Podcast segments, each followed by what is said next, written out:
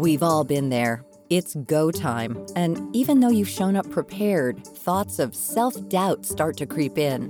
Questions like, Can I really do this? Or, Why am I even doing this? begin to take over. Then the physical symptoms kick in sweaty palms, a racing heart, and maybe the overwhelming sensation that you're going to keel over. Sometimes these feelings pass, and other times it takes a huge toll on your performance. Either way, it's never pleasant and just adds more stress to an already stressful situation.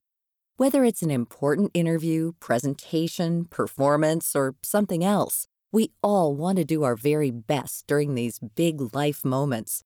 So, how can we begin to change these negative patterns? You just have to be able to stay thinking somewhat clearly in the moment. It's all about dealing with that mental turbulence when you have to go live or you want to do well or you need to do well.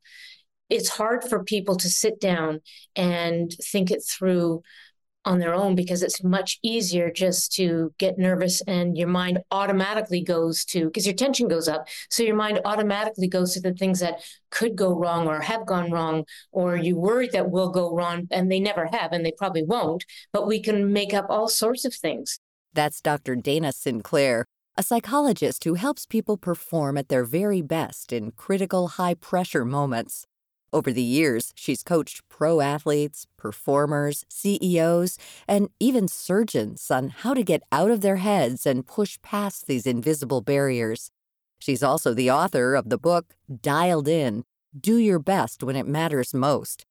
She says there's so many people who have raw talent but fail to mold it into long term success. I've seen a lot of people sort of flame out in their careers, even though they're very talented, while other people who are more mediocre in their talent have risen to the top. So I think it's very important not to just settle on talent, but know that character, your mindset, how you approach things is extremely important. Being able to harness your talent and make your skills work for you. Sinclair says that each person she works with is different. As an example, some athletes are able to perform incredibly well in the moment. But this could shift suddenly because they're lacking a solid foundation. I do a lot of draft work for different teams. So I go in, say, to the NBA draft and I talk to individual prospects. And I'm trying to find out in a very limited period of time just what that person is like. If the team does select them, what do we have to develop? What's going to help this person move quicker through their career?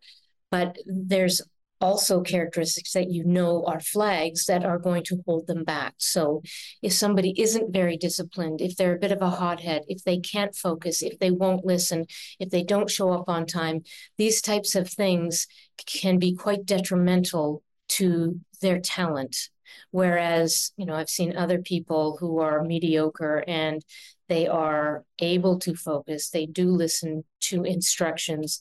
They do show up. They do check in with themselves and work on their weaknesses.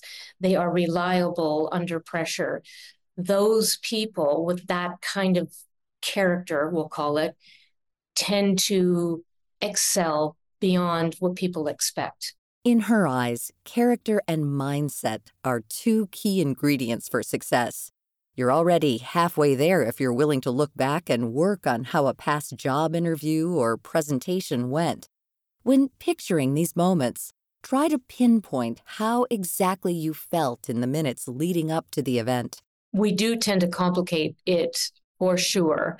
So, the biggest things that get in people's way, you know, expectations, fear of failure, worrying about results, being self critical, being too negative. It could be anything that gets in the way. So I do like to talk about a few, there's a few myths that have to be sort of busted along the way because we grew up with all this rhetoric on what it takes to perform well. You've got to work hard and all of that stuff. And really, it's about working better not harder. So I talk about things like confidence. Everybody goes on about how important confidence is. And while you might want it, it's definitely overrated. And I don't even spend all that much time with my clients on it because we have to get away from how they feel, because that's confidence, onto what they need to do in the moment.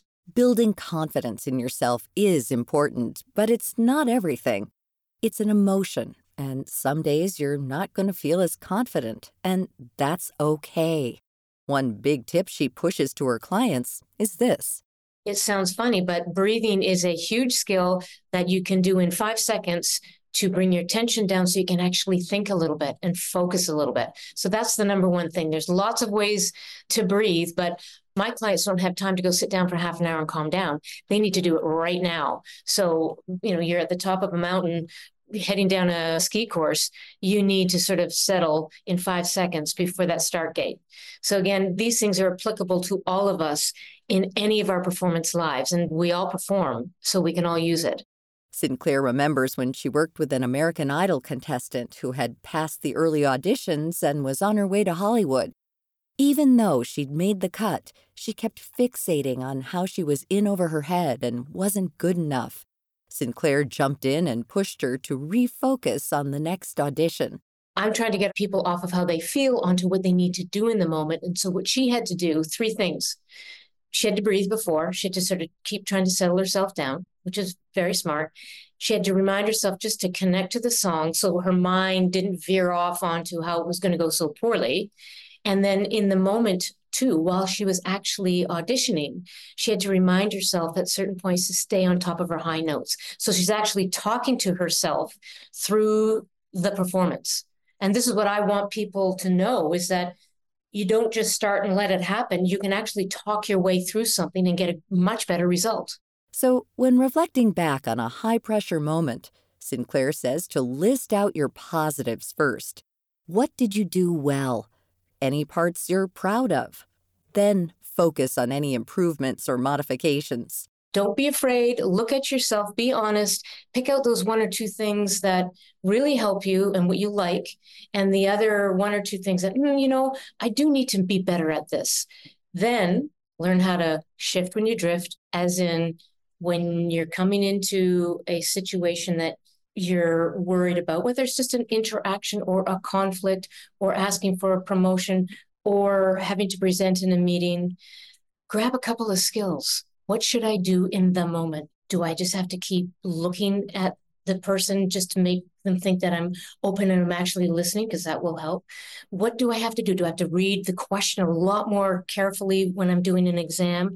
If I'm in an interview, should I just sit tall and look at the interviewer so that and then remind myself to actually listen to what they're asking me instead of just running ahead or interrupting.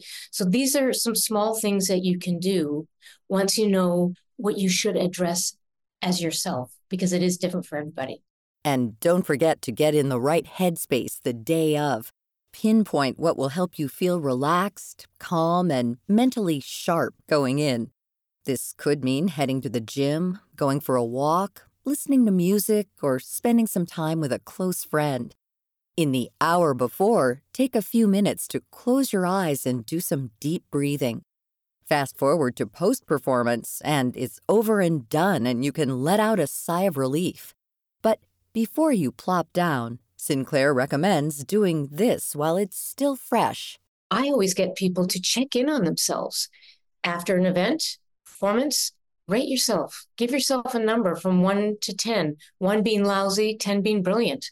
Then actually write down, it only takes a few minutes, write down what went well, what you're pleased about, and then conversely, what didn't go so well, what you'd like to change for next time. Then you've got a pretty clear idea of what you need to adjust for the next performance. To find out more about our guests this week, Dr. Dana Sinclair, visit viewpointsradio.org. For more behind the scenes, search Viewpoints Radio on Instagram, X, and Facebook. This story was written by our executive producer, Amira Zaveri. Our studio manager is Jason Dickey. I'm Marty Peterson. This segment is brought to you by Capital One. You don't need special gadgets to be a hero. With unlimited 1.5% cash back on every purchase, everywhere, the Capital One Quicksilver Card makes you the hero of every purchase what's in your wallet. Terms apply. See CapitalOne.com for details.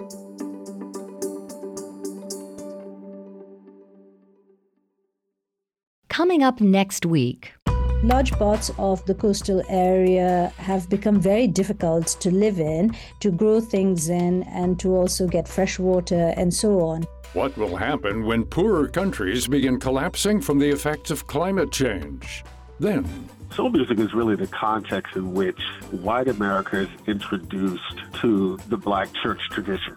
In the 1960s, two record labels shaped the sound of soul music. But the story of Stax and Motown also tells the story of civil rights. I'm Marty Peterson. And I'm Gary Price. These stories in depth on your public affairs magazine, Viewpoints.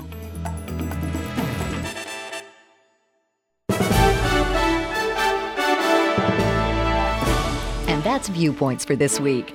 Follow us on Twitter, Facebook, and Instagram to learn more about upcoming shows and find a library of past programs on Apple Podcasts, Google Play, and Spotify. Plus, you'll always find previous segments and more information about our guests at viewpointsradio.org. Join us again next week for another edition of Viewpoints.